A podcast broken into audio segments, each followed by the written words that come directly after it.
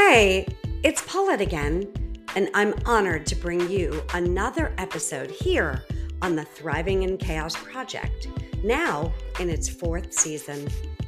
I bring you resilient survivors, key resources, and experts in their fields to lighten the load and shine a light on the path forward from confusion to conclusion through all things divorce and transformation. So let's get started.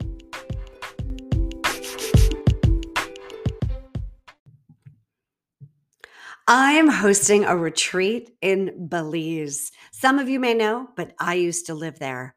And Belize is a melting pot of culture that carries over into the food, the music, and the fun. It is the best of both vibes from jungles to ground you and beaches to heal and soothe. I lived there for many years and go back and forth between there and Atlanta because I can't get enough. My co host, Tiara, visited me and didn't want to leave either. No one does. This is paradise, folks. My co host Tiara and I chatted about the perfect all inclusive location for you ladies that are going through a pivot in your life and need to reset, renew, and rebuild. And we nailed it. We kick off with a three day adventure in the luxurious eco resort Copal Tree in the southern Belize jungle, followed by three luxurious days on Thatch Cay Island, a private island over water oceanfront oasis in the turquoise Caribbean along the Belize Barrier Reef. Whether you're going through or just coming out of a divorce, especially with a narcissist, a career change, or you just want to get back to the parts of you that you haven't seen in a while, we are talking to you. Make note May 4th to the 10th, 2024, and start packing. Space is very limited on the private island and in the jungle. Be sure to act now we have a passion for leading truly transformational healing events from heart opening, accessible guided meditations to connection based, life changing tools and practices. We curate each moment with care and compassion to ensure every lady is taken care of from the initial registration to the final namaste. It's better in Belize. Welcome to the Thriving in Chaos Project. I am Paulette Rigo, your host. And for four years, I have been bringing to you experts in their fields as a resource, a depth of knowledge to help you really understand the entire breadth and depth of all things divorce, from contemplation to completion. And today is no different. Today, I bring to you Lisa Zeiderman. She's a certified divorce financial analyst, known as a CDFA, love that, and a certified financial litigator, known for her work on complex litigation regarding financial and custody divorce matters, as well as pre and post nuptial agreements in the New York City and Westchester County area. Welcome to the Thriving in Chaos Project, Lisa. Thank you so much, Paulette, for having me. I'm very it, excited to be here. It's an honor because I'm telling you every day, and I do mean every day, people are asking me legal questions. And I'm the first to admit I'm not a lawyer. Sometimes I know more than I think I should, but a little knowledge will get you in trouble. I try to stay in my lane. And even though I think I might know the answer to something, I always digress to the experts. So I'd like to just jump right in in the sense of, um, those common mistakes that you see potential clients making at the very beginning of the process when they're feeling a little bit of confusion or anxiety and sadness and well probably nine other 90 or more other emotions right? And feeling completely overwhelmed. And they're starting to do a little bit of research and maybe consider uh, the question of do I need an attorney? Why do I need an attorney? How much is an attorney? How long does this take? Why does it take so long? And perhaps having unrealistic expectations. So what is your best gem of advice for those people in the early stages of divorce or contemplating divorce and how they might be able to avoid making mistakes? So I, I think that the biggest mistake that I see people making is that they're unrealistic about their expectations and unrealistic about their spouse. Mm-hmm. And when I say unrealistic about their expectations, they may not understand that, um, notwithstanding that they may have been a stay at home mom, that they may need to now go to work. Um, they may not understand that if they were the working executive, that they may end up having to pay child support and spousal support. Um, perhaps they don't understand how equitable distribution works, and they believe that if it was in my account, it's mine, and if it's in um, his, you know, his or her account, it's hers or his. Um, so I think that those are certainly critical mistakes um, that they make in terms of thinking about how this is all going to turn out. I also think that when I say evaluate who your spouse is, you need to determine what is the right path for you to take.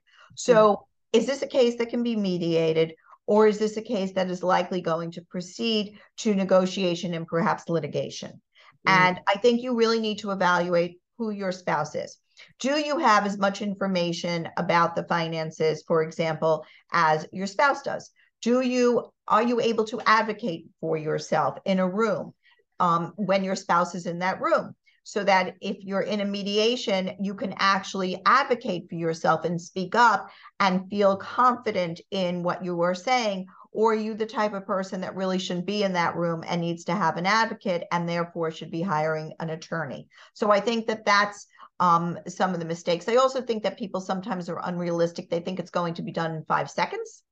And they've been married, let's just say, for 15, 20, 25 years. And as you know, Paulette, it doesn't happen overnight you know, the more complexity your case has, whether it be custodial issues or financial issues, the longer it's going to take. It's just natural for it to take a long time because your attorney has to make sure that they are covering you in terms of all of the assets and liabilities and income that may be out there. Yes. Uh, so when it comes to the question of uh, the numbers, right? So they come to you and they're like, you've got the, you're giving them an education. This could take longer than you think um, because the courts are involved and there's a process. And I don't make up the process. The courts make up the process. This is the law. And by the way, everyone, we pretty much live in 50 little countries. We do, I know we live in the United States of America. If you're Canadian, love you all. And there's a, you know, many of you out there that aren't in the States, but right. So each state has its unique laws and processes and even verbiage, correct? Um, and to make sure that you're not reading, you know, at three in the morning, you're Googling a law, but it's a law in another state, right? And that could be very uh, confusing or uh, sidebar you, pardon the uh, legal term, like get you off to the sidetracked, right? Like, oh, well, I read that online. It's like, yeah, but that's in Nevada and we're in New Hampshire or you're in New York or this is Texas. And it, the laws are different. Um, and I also find that sometimes in more urban areas, the courts can be a little bit more uh, tied up.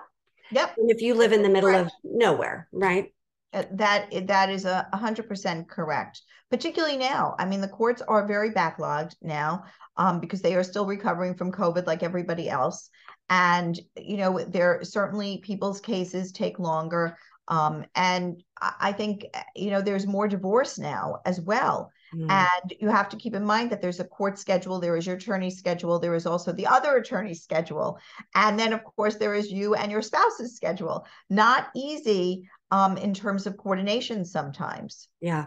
Uh, it's a complex labyrinth, not just in the external uh, world of divorce, but the internal, as in with the courts, right? So you've got people, multitudes, and the more people involved, uh, the trickier it becomes and the more expensive it can be. So. Now, uh, to um, so you you brought up some good points. They have unrealistic goals about what it. You know, we're gonna sprinkle pixie dust on it, make it look like a Disney movie, and make it all have a happy ending. And no no disrespect to happy endings. So we'd all love to have um, you know um, the princess walk off with the prince, right? The Disney ending, right? But doesn't always work that way. But I think many people have unrealistic unrealistic goals because they don't really understand what the likely outcome could be or sh- oh, not should but uh, maybe as it should or in the eyes it's a, it's a it's a legal process. So when it comes to child support legal and physical custody division of marital assets and debt don't forget about that one people and this uh, you know sometimes a taboo word of alimony I have to whisper that one which is now more commonly called our um, spousal support uh, but you know sometimes they just change the name of things and people aren't going to change the name because well people just like that name alimony. But those are really the meat and potatoes of the decision making right? And you've got the spreadsheet side of divorce but you've also got the emotional psychological mental physical romantic side of mm, love and marriage and divorce. And those two entities don't really collide they're they're separate uh, when it comes to the process and those goals. Now you mentioned the unrealistic expectation of your spouse. Now i wish to god there was a meter or some template right? I know i'm dreaming. And we do have child support worksheets but we don't have alimony worksheets. That we could talk about that later. But you know i wish there was a, like some litmus test you could give your spouse as to how difficult or secretive or combative or cooperative or authentic or honest they're going to be. And there isn't. You really have to. What questions do you ask when they come? Like you said, you know, can you advocate for yourself? And that's more like a courage, strength thing of feeling resilient and, and a sense of confidence. But yet, if you don't have the numbers and you don't have that information handy, you know, like at your access, then that might also lessen your feeling of confidence. So, a couple of things. Number one, I'm just going to go back to just say one thing. In New York, we do have spousal support worksheets. Ooh, because we that. actually have a statute in New York now. The that makes court, me so happy. The court has the discretion yes. to um to decide based upon lifestyle and a variety of other factors, age, health, etc that the spousal support will be more than the uh, statutory guideline. So uh, that's important to know. And are other states doing that as well, or do you? I know? don't know because okay. you know, I I practice in New York. I understand. I in Connecticut, but I also I'm going to do some research, everyone. So keep listening. But New York does have a worksheet. Yes. yes. So that that's number one. But in terms of being able to um, evaluate your spouse, I think that the thing that that people forget is mm-hmm. that your spouse, who your spouse is, when you are married and living to them with them, and they are part of your team essentially. And I always think of right, my spouse is my team, right? Um, may change because now they're going to be going out and getting other team members. And so, what you thought about your spouse originally may not be who your spouse is through the divorce, because your spouse is going to have an attorney, a therapist, perhaps, a um, an accounting firm, and other support system that you may not have actually counted on. So perhaps your spouse um, wasn't the the person who um, was out there taking care of the children, and now your spouse is because someone has said to your spouse, "Well, you know, it might be nice if you spend some more time with your children because." At the end of the day, do you want to be the person who's just paying child support and going to work, or do you want to actually have time with your children? So there's a lot of factors and changes that people make as they are going through the divorce because they're influenced by other people other than you. Mm. And so that's really important. Um, and and then we've talked about, and you raised this, that can you be that person in the room to advocate for yourself? It's not just can you be the person who speaks up. It's that can you speak knowledgeably? Do you have all the information? Are you going into a room in a vacuum essentially with no information and your spouse has all that information and you're actually trying to negotiate, but with no information? What good is that? So, mm. you know, I, I think a lot of people want to get done. And, you know, I always liken it to being in the back seat of the car, right? When your kids are in the back seat of the car and they say, When are we going to get there, mom? And, or when are we going to get there, dad? And it's like, Well, we'll get there when we get there. And to some degree, that is how divorce goes. And if you're trying to, to take the short route, you may end up actually at the short end of the stick hmm. because the short route is really not always the best route. And so we find that quite a bit. People who have gone through the mediation process or gone through the collaborative law process and then come to us and say, either I'm in the, you know, I'm getting ready to sign it and I didn't know anything, or I've signed it, worse yet. And I, now I found out I gave up all these assets. Well, it's too late. It's just too late. Yeah. So, um, you know, I, I think that knowledge is power. Mm-hmm. And having someone who can get you that information and working with that in that attorney to do that or that accounting firm to do that is really important. Mm. Yes, yes, yes. Um, I thought of a few other quotes that came to mind when you said that about behavior, right? It's it's it's the, the the complexity and the dynamics and people's demeanor will sometimes shift. You know family law is is a unique practice. And you know I, I, you know you'd have to uh, correct me if i'm wrong to this but it's much like when people go to medical school and then they decide what type of practice they want to practice medical practice right? You go to med school then you decide you want to be a dermatologist. You don't become a dermatologist and then say oh i think i want to go to med school. It's yeah, I know it's like oversimplification, and it's similar with law school, right? You you kind of study law, the overall umbrella of it, and and then there is a delineation and a laser of what type of law you do want to practice. Now, some people practice several forms of, of, of niches or uh, shall we say specific types of practices like wills and trusts and maybe they'll do real estate or a little bit. And and the criminal law is a whole nother day at the races right? So and and that led me to believe you know that what was the quote i heard? Criminal law is bad people on their best behavior and family law is basically good people on their worst behavior. And it may be a very oversimplification, Lisa. I don't know if that, I, you no, know. it's not. You know, I, I just, um, I, I was just reading all of the um, Kanye West um, information, right? And, mm. um, and, and it's really important. I mean, uh, you know, as as many know, Kanye West had uh, several outbursts, right? And they probably weren't productive in terms of a divorce. And um, and there were um, some, you know, I would say hate speech that was actually um, included, and it became problematic in mm. his divorce, right? And and it became problematic in so many ways. First of all, um, his divorce lawyer dropped him, and so that's not good. Um, second of all, he lost a lot of his income during his divorce. And that's not good for anyone. And third of all, it becomes an issue as to whether or not you have impulse control issues, whether you have good judgment, whether you are in the best position to parent your children. And so, all of these things that you're talking about um, are so important in terms of how you are presenting yourself during your divorce. So when you're at your worst moment, and now you have to present yourself in essentially your best light, right? Or the best light that you can be.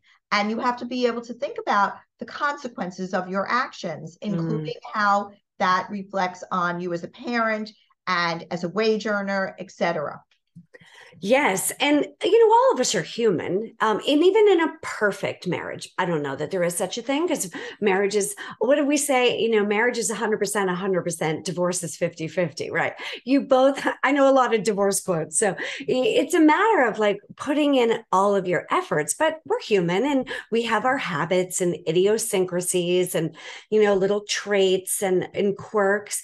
And when you're married and it's a team, you can kind of overlook those things or, you know, know justify them or dare i say rationalize them. And people are constantly evolving and becoming better versions of themselves over the course of a marriage. But if divorce is maybe on the horizon the person who wants to be vindictive or uh, stating a case for why they should whatever they want, they're going to start to pick apart those little habits and things that you supposedly, uh, you know, do wrong that they don't like that may work against you. Maybe you drive too fast. Maybe you smoke cigarettes. Maybe you smoke other things. Maybe you buy too many things. Maybe you swear. Maybe you take uh, CBD gummies. That's, I think it's fine. I'm just saying. People like make it's crazy the things I hear. They read weird books, and before you know it, your spouse has made this list of horrible things that you do that may or may not work against you. Um, and before, and it starts to make people crazy. Um, now, some of those habits, like, well, we don't want to use Mr. Ye as an example, but you know, outbursts of any kind, public or private, are usually going to come back to bite you in a part of your body that you know you sit on and you should probably be careful about the things you say and are you entitled to your own private thoughts? Sure keep them to yourself but when you when you start publicly um spewing you know um that type of uh hatred and um yeah um it, it's uh it's going to come back and bite you um and people are not aware that those worst behaviors uh, can really be a problem. I think that that's true. I, I, look. I think that the question I always say when it comes to custodial manners is, um, can you put your children's best interest first before your own? That's the question you need to ask yourself when you are doing something. Is that right. the best for your children? Not or is am I winning that particular argument or am I losing that particular argument? What's best for my children? That's number one. Right. And number two is, you know, I think you need to be, and this is one of the mistakes that I think people make during a divorce, you have to be honest and forthcoming about your finances.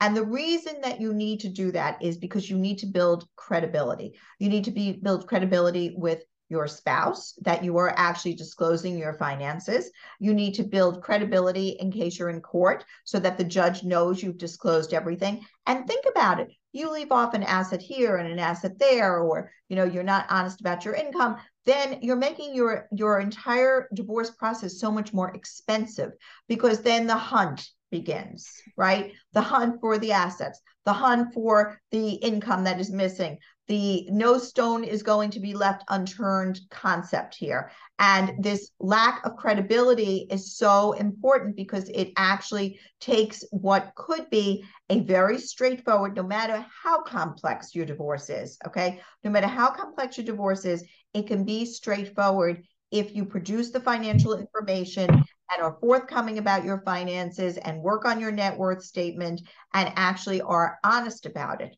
And and the reason I, I say this, I remember, you know, I, I represented um, someone many years ago, and I remember he gave me all the documents. They were always all really well organized. I would send them to the other, you know, attorney on the other side for the spouse. He made it so simple, although there was quite a bit in terms of assets and complexity. He answered the questions at the deposition. He didn't, you know, do the I don't recall a hundred times. If he didn't know it, he got the information, right? These are the things that you really need to do to work with your attorney as as part of the team. You mm. need to do that because otherwise you're just making it harder, more expensive.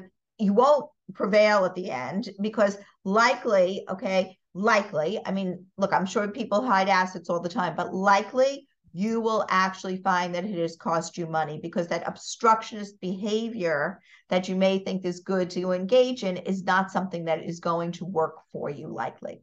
Mm, yes. So thank you for that. So, but not only are you a legal expert, and kudos for that, you're also a financial expert. Uh, so, what is a CDFA? And as a CDFA, you have a unique eye on the financial picture. What advantage do people divorcing have when they not only work with a legal expert, but they also work with a financial expert in the realm of divorce? Because there's many, I don't know how many financial experts out there, but there's a lot. So, can you educate people on what is a CDF and why would you want to work with one? Sure. So first of all, I'm going to say I'm not considered an expert. In New York, we have ethical rules, and we say our practice okay. focused on um, matrimonial and family law. Okay. Um, and the same would be for financial matters. However, you're correct. I do have a CDFA certification, which is, I think, um, critical in terms of going through the finances. So it's it it really enables me to look at the finances perhaps in a different way. So I always think of the apples and the oranges, right? The apples, when you're talking about splitting up the assets, dividing the assets, you need to be dividing apples to apples, not apples to oranges. So if you've got a Roth IRA, it's not the same as an IRA. Why? Because there are tax advantages, right? You've already paid your taxes on your Roth, but you haven't paid them on your IRA. So you can't just say, hey, there's $100,000 in the Roth IRA and $100,000 in my regular IRA, and we'll just divide it 100 and 100 and we're done. That is a problem. And sometimes people don't recognize that. Mm. There's also issues in terms of capital gains. Do, you know, I, I think sometimes attorneys miss some of these very fine financial issues, which a CDFA is I think, better trained to recognize and spot the issue. So someone wants the family home. Okay, but the family home may have millions of dollars of capital gains, right? Because maybe they bought it 20 something years ago and now it is increased in value. And you may only have, when you're apart from your spouse, a $250,000 deduction. And you may, at some point sooner than later, decide you're going to sell that because you need the liquidity to actually have that to be able to pay for your expenses. Are you thinking that out? Those are the kinds of conversations that I do have with our clients because mm. I think it's really important. You know, somebody actually said the other day they wanted to um, take the defined pension plan and um, benefit plan and then switch it for the house. Okay, but it's not apples to apples necessarily, right? Right. So yes. you need to actually be able to recognize that. At what are the tax issues? What are the tax ramifications? What? How should certain things be divided? Um, is there enough liquidity to pay support? Is the income going to, are you committing to too much support? Should you be paid more support? Mm. Um, what your expenses look like? Where can you cut back? All of those questions are questions that I think as a CDFA, um, I am well qualified to answer. Mm, beautiful. And further dive into that, what is the delineation or definition of premarital assets versus marital assets? So, one of my favorite topics, right? Okay. so, someone comes to me and they say, I came into the marriage. Um, as of the date I said I do, I had, you know, several million dollars. Okay. Okay. So now that's your premarital assets. But what did you do with those premarital assets? Did you spend them all? Well, then it's not much I can do about it, okay, because they don't exist anymore. If you went out to dinner and you vacationed on them, great, nice, you had a great time. Hope you had fun. Yeah. Right, hope you had fun, exactly. But if they are now in another asset, if they are, if you took those premarital assets, for example, and you bought the marital home, and I can see the tracing of it to the purchase of the marital home, I may be able to get what's called a separate property credit for those premarital assets. Marital assets, on the other hand, so different than premarital. I had it before marriage, premarital. Marital, I earned it or I received it, other than maybe an inheritance. Okay. I received it during the marriage. Okay. So I received it, I earned it, um, and therefore it is a marital asset. Now, if I received it during the marriage and it was an inheritance and I kept it separate and apart, it's likely not going to be a marital asset. It's going to be my separate property asset. So it's not just really about premarital, it's really about separate versus marital assets. Mm-hmm. And that's an important delineation. And then can you trace and this is where the fun frankly is in in being a lawyer can you trace your separate property assets mm. so that mm. you can identify them today and when i say that that's the interesting part i'm always so happy to get someone their separate property assets if they come to me and they are able to trace it right it, mm. it's it's a very nice feeling to be able to get them what they already came into the marriage with and mm-hmm. and frankly what under the law they're supposed to get on the other hand maybe they did some not so smart things with it, right? Because they didn't have prenups or they didn't have postnups or um, any of that. And I do recommend that people have prenuptial agreements, particularly if they have separate property assets because and premarital assets, because that is an added layer of protection for them. Um, you know, still you probably don't want to commingle them. Still, you don't want to mix them with marital monies if you can help it. But that prenup is so important to protect your premarital assets. Mm. Yes, that that term of separate property or separate assets, the argument, and it gets messy when the uh, paper trail is either um, well meaning many financial institutions will only go back seven years now right so to, to my knowledge she's yes. nodding yes okay all right yes. so if you've been married 30 years and you know, it's really, if you brought into the marriage a Ford Mustang convertible and it's an antique and it's been sitting in the garage and you had it when you were 20 in college and you still have it near 65 years old, well, it's a premarital asset, right? Because, well, you brought it into the marriage.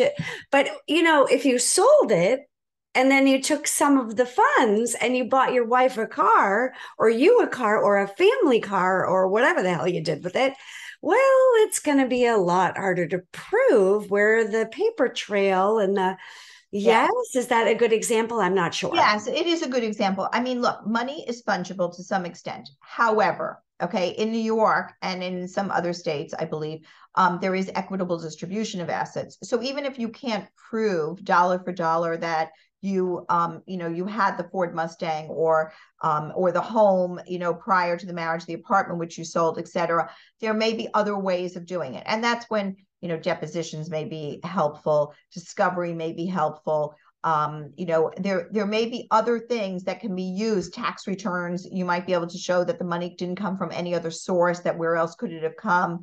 Um you know but you're right. When you start to mix your assets, it becomes more complex at not impossible, but much more complex. Sometimes it is impossible, but you know, again, you have to try because frankly, you know, there could be a lot at stake.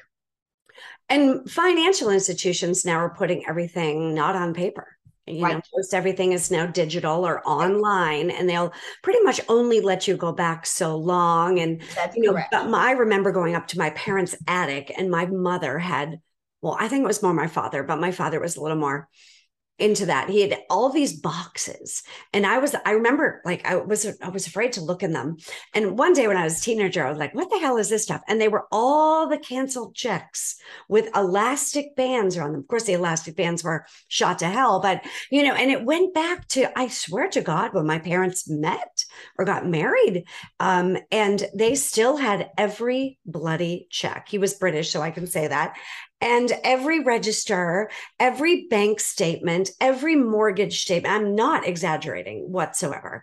Um, so they probably could have gone back and give some forensic accountant, you know, to trace. Oh my, but people don't really do that anymore, Lisa. No, for the most part, they don't. Some people do, but for the most part, they don't. And sometimes they actually are able to find in boxes, etc. You know, look, that's one of the things that I would say to people is that they need to actually look for the documents, right? right? They, you know, sometimes somebody will say to me, "Well, I had all these boxes, and I, maybe I should look at them." Yeah, maybe you should. really, we're like at the end of the case. I, I thought I made it like perfectly clear that you should look at those boxes, but we're now at the end of the case, and you're first looking at them. Sometimes it becomes too late to look at them, so mm. look at them now. And and I will say, and this is probably just a helpful hint. If there is documentation that will help your separate property claims. You should put it in a very safe place because mm-hmm. I will say these documents disappear suddenly, coincidentally, unexpectedly, sometimes during divorce, and then you can't prove your separate property. Mm, I had a case in New York, long 20 years, t- a tremendous amount of money with a prenup, and they couldn't find the original copy. Yep. Yep. She's and shaking her head. Yep. Mm-hmm. It happens. Not only sometimes can they not find the original, they can't find any. Um, you know, I mm-hmm. had a mm-hmm. case where um I, I, had a client and um she had um some huge, huge mental health issues, and the night that she was taken to the hospital, the prenup disappeared. Prenup would have been great for her. Just yeah. Right. So she always had it in the nightstand next to her bed, gone. So you want to make sure that you keep things um, that that you keep things safe. That and it's good to have a hard copy safe and also a digital copy if yes. you have both, right? Yes. So that you're not, you know, just relying on the piece of paper or yeah. you, or the digital. You want to have both people, right? Even if you make a third copy, right, and laminate it or something, you know, put it in a safety deposit box somewhere secure, and be careful who you trust.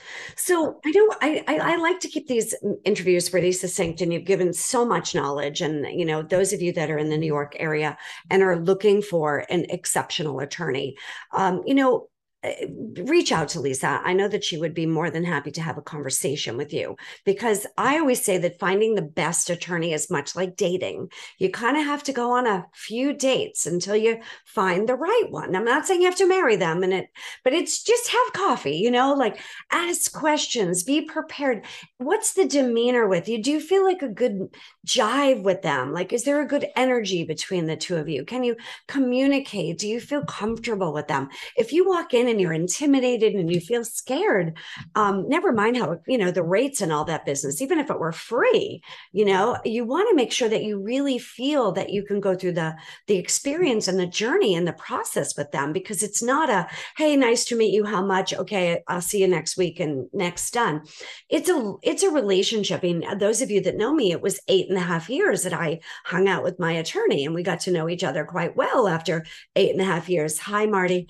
But um, that's not the norm. People don't panic, but you at least want to, you know, not dread the phone call the emails and those visits because it is a relationship and and you're going through it together. You know as a divorce coach i joke and say i'd get divorced if for you if i could but it's not legal so i get divorced with you. But you know you really do get divorced with your attorney right? It is it's a relationship. You lock arms and it and it's a it's a team right? You're you're there to advocate for each other. So don't be afraid to reach out make some phone calls make some appointments even if you have to pay for a, a consultation fee. It's worth it. You know they'll they'll you, use your time wisely. Don't just sit there and talk about the weather you know but use the time efficiently and effectively because they're really going to want to be there to support you. And they'll be the first to say listen i don't think this is a case i can handle or want to handle or if it's a conflict or whatever but you're at least gathering your facts right? Like having that person that you feel like wow that was a great meeting. I really want to work with that person versus oh my god when can i leave? Exactly. Yeah. Now i know you can't give me an, an answer probably but i'm going to ask. So if you had to estimate now in 2022 how long is the typical divorce taking? A year and a half to two years. Did you hear that people? A year and a half to two years. Now, one more question. What it how much is the average divorce costing? You I know, know it, I know. Depends, right? It really depends. You know, divorces could be done probably for under um, I would say under 50,000 if they if everybody is super cooperative and the, and and it's relatively simple. But once you get into business valuations or custodial issues, you are um, you know, you were talking hundreds of thousands of dollars easily, hundreds.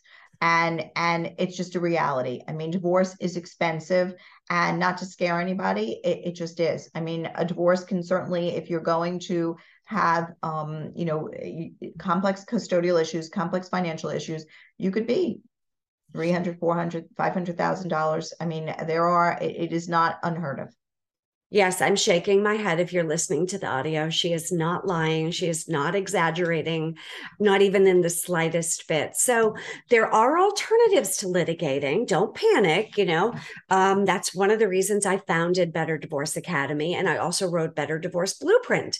There are things you can do early to learn as much as you can to be prepared and organized and have those documents and being a reputable professional advocate advocate for your uh, attorney so that when they ask you for things and you don't just go you know what I'm doing, everyone. So you you've got to say, oh, I may not have that, but let me, you know, get on it because eh, time is money. Even sending an email back and forth can be a couple hundred bucks. So, you know, be efficient. I always say keep a little pad of paper on your nightstand or on your phone, and it should be questions for attorney. And don't don't send an email until you've got at least 10. And then maybe you can get them into the little more succinct, cute little list with bullet points. So that you're not wasting their time and your money. And they'll also like working with you better because you're going to be prepared and you're going to be that on point client versus that headache that really is making them crazy. Um, and also, the, if you're working with me, you should have a second pad of paper that says questions for Paulette because chances are, uh, you know, your divorce coach or your mediator, because chances are we could discuss some of those confusions or points so that we now can be more efficient with what exactly was that. Yeah, I think I answered my own question versus I need an answer to this because it's truly a legal issue, right?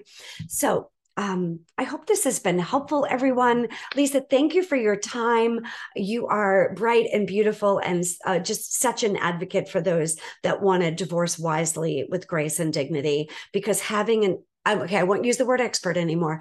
A um a seasoned professional um who uh, you know zeroes in on a certain niche or aspect of their profession of their expertise, right, might be the better way to put it. So make sure you're working with somebody that wants to work with you, that loves what they're doing, and can really help you get the outcome that you deserve and desire. And with that said, how can people find you, Lisa? What is the best way for them to reach out to you? So I have a um, website and blog. It is lisazeiderman.com, and they can certainly find me there. They can also email me at lz at mzw-law.com, and they can call 914-455-1000.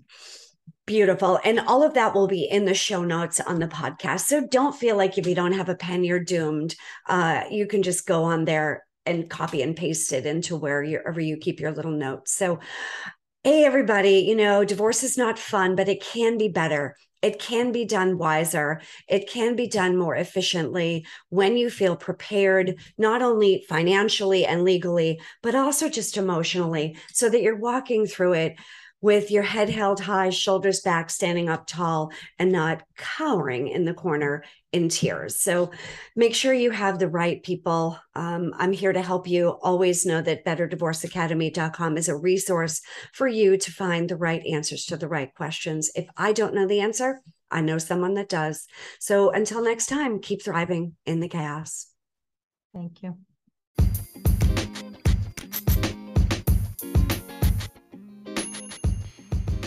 Are you ready to explore a part of yourself that has been lost? Are you feeling stuck? Repeating habits due to a breakup or divorce? Are you ready to stop allowing others to control you and make your decisions for you? Are you ready to create a new chapter of your life that is more beautiful, more fulfilling than you ever dreamed possible? Do you need a change of scenery? If you nodded your head, then you are ready for the retreat of a lifetime. Transformation in Tuscany. This coming April 22nd to the 29th, 2023, with me. Imagine a private hilltop 17th century villa with only 11 other like minded women, exploring all the Tuscany has to offer you the Tuscan sun, play, culture, art, architecture, food and did I mention the wine? Hey, and the men aren't hard on the eyes either. Join Tiara Womack and I as we personally guide, coach, and inspire you to reawaken a part of your lost journey. Don't miss out. This retreat is carefully curated to accommodate only 12 sacred souls. From the moment you arrive in Florence, we take care of everything. Go to betterdivorceacademy.com and get on the list now.